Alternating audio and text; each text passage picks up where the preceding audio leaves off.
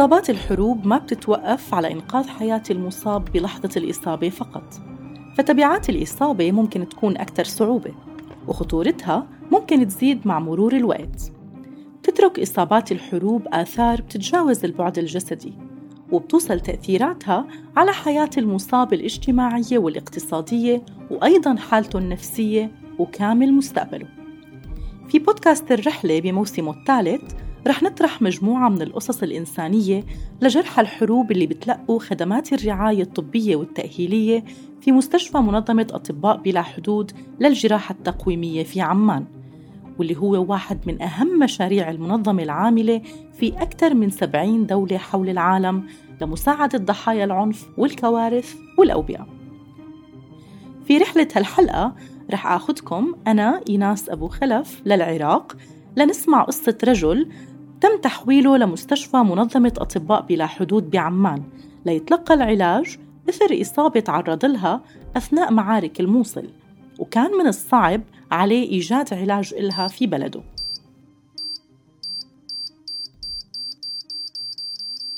عضوان عراقي من الموصل تعرض لانفجار لغم أرضي أثناء فراره مع عائلته من المعارك اللي كانت دائرة ما بين القوات الحكومية وتنظيم ما يدعى بالدولة الإسلامية.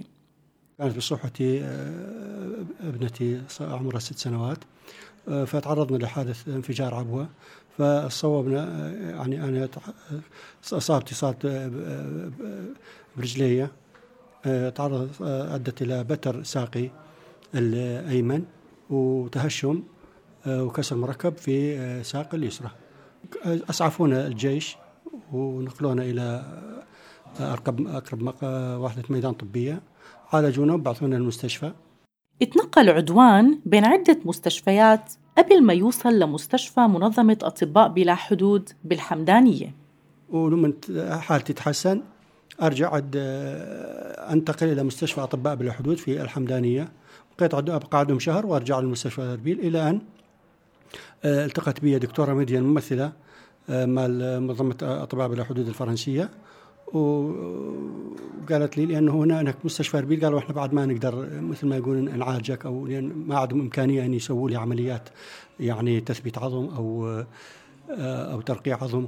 فقالوا راح نسجل لكم مستشفى أطباء بلا حدود. فعلا حضرت الدكتورة ميديا عملت لي file. و وانتظرت إلى شهر الخامس. جيت هنا للأردن. شهر 5 2018 كان عدوان على علم مبدئي بإصابته بالتهاب بالعظم من خلال مراجعاته السابقة وبعد وصوله لمستشفانا بعمان وإجراء الفحوصات الأولية اتضح أنه عدوان عنده التهاب شديد بالعظم وهذا بيأثر على عملية شفاء رجله. قالوا هذا التهاب مزمن مرات يعني يبقى الحالة ملازمة يعملون اللي يقدرون عليه يفتحونها ينظفونها شو اسمه بس يعني أكو يعني احتمال المكانات ما يصلونها أو احتمال الجرثومة تتكيف بالنسبة للانتيبايوتيك اللي ينطونه آه، احتمال احتمالات كثيرة يعني ما يعني ما نقدر نتكهن بها وإلا كان لو, لو عرف السبب لبطل العجب. الالتهاب اللي مصاحب لحالة عدوان كان معقد وما كان سهل علاجه.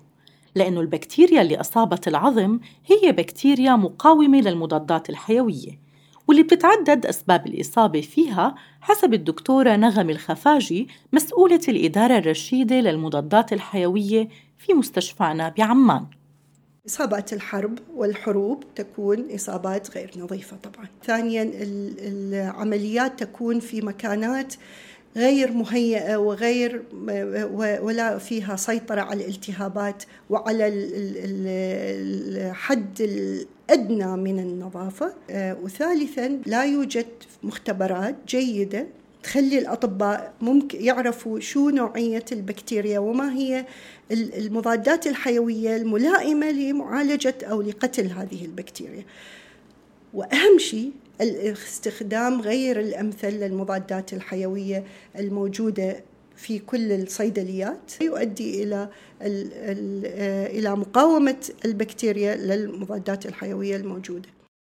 وبتوضح الدكتورة نغم إنه بعد اكتشاف البكتيريا المقاومة للمضادات الحيوية عند عدوان توجب على الفريق الطبي في لجنة إدارة المضادات الحيوية في مستشفانا التدخل لوضع برنامج محدد لاستخدام المضادات الحيوية. كان التهاب التهاب قوي جدا. فيه ثلاث أنواع بكتيريا مقاومة جدا للمضادات الحيوية فأدى إنه بعد العملية والتنظيف بالعمليات واستخدمنا له مضادات مضادات حيوية نوعيتين من أقوى الأنواع بس اللي تكون آه، فقط المفروض تستخدم فقط عند وجود بكتيريا آه، آه، لا لا يوجد لديها حل غير هذه المضادات الحيوية. مع التنظيف اليومي مع وضع المريض في غرفة عزل لكي لا تنتشر هذه البكتيريا للمرضى الآخرين. وصل مرحلة إنه لا يوجد لديه أي قيح خارجي. بعد انتهاء مرحلة علاجه في الأردن واللي استمرت أربع شهور رجع عدوان للعراق وهو في المراحل الأخيرة لاستشفاء جروحه. لكنه بعد مدة لاحظ إنه رجله مش عم تشفى ورجع لها القيح مرة أخرى. رجعت العراق ورجع للالتهاب مرة ثانية وجيت هنا بالشهر الثاني وهم سوى عملية تنظيف. واستمريت على الانتيبايوتيك لمدة حاليا أنا مستمر عليه لمدة ستة أسابيع. بعد عودة عدوان لمستشفى منظمة أطباء بلا حدود للجراحة التقويمية تم التدخل مرة أخرى من قبل فريق المنظمة في قسم الإدارة الرشيدة للمضادات الحيوية. ولكن الفحوصات أثبتت تراجع في أنواع البكتيريا المقاومة حسب الدكتورة نغم. آه، أعطيناه مضاد حيوي واحد. هذه المرة بعد أسبوعين من بدء العلاج استقرت حالتي جدا وما آه، في كان أي التهاب ما عدا شيء بسيط. وبس إحنا حتى ولو شفناه بعد أسبوعين خلصت لازم آه، نتأكد. فخليناه في المستشفى لكي يأخذ ست أسابيع.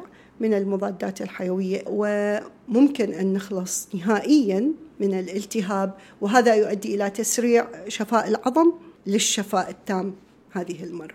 بتكمن مشكلة الالتهابات بالبكتيريا المقاومة للمضادات الحيوية بصعوبة علاجها واحتياجها لفريق وأدوات متخصصة للتعامل معها في ظل وجود ما يقارب 90% من المرضى اللي بتستقبلهم المنظمة بمستشفاها بالأردن مصابين بالتهابات عامة ومن بينهم 70% بيحملوا التهابات مقاومة للمضادات الحيوية و12% بالتهابات شديدة المقاومة للمضادات الحيوية.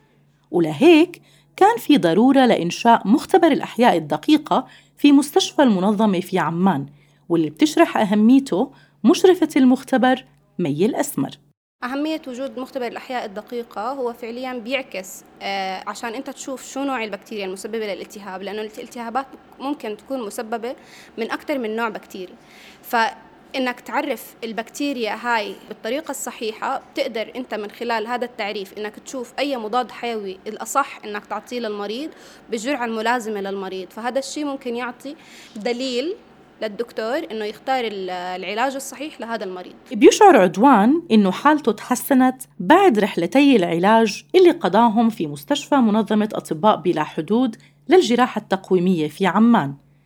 إلا أنه توقع الشفاء التام لحالة عدوان بيصعب لاحتمالية إعادة إصابة جرحه ببكتيريا مقاومة للمضادات الحيوية. إيه فرق طبعا تحسنت لأنه العظم قوة شو اسمه قلت أقدر أمشي عليها إضافة لأنه ركبوا لي آه، طرف بالنسبة للساقي الأيمن. آه، قلت قدرت أمشي كنت على الويل على على الويل شير وقمت أمشي على العكازات وبس شغلة الالتهاب بقى يعني شغلة الالتهاب يعني ينقطع فترة ويرجع. أنشأت منظمة أطباء بلا حدود مختبر الأحياء الدقيقة عام 2015 واليوم هو واحد من أهم الدوائر الطبية في مستشفى المنظمة للجراحة التقويمية خاصة أنه المختبر بيستقبل شهرياً ما بين 150 ل 180 عينة لمرضانا مما يساهم في تحديد الخطة العلاجية لحوالي 50 مريض بشكل شهري. كنا معكم في هالحلقة من التقديم إيناس أبو خلف ومن الإعداد والإشراف إيهاب زواتي وعلى المؤثرات الصوتية حسين عمري. تابعونا على الفيسبوك وإنستغرام SoundCloud و Spotify لتعرفوا أكثر عن الحلقات القادمة. كما أنه بإمكانكم دعمنا من خلال زيارة الموقع www.rsp.msf-me.org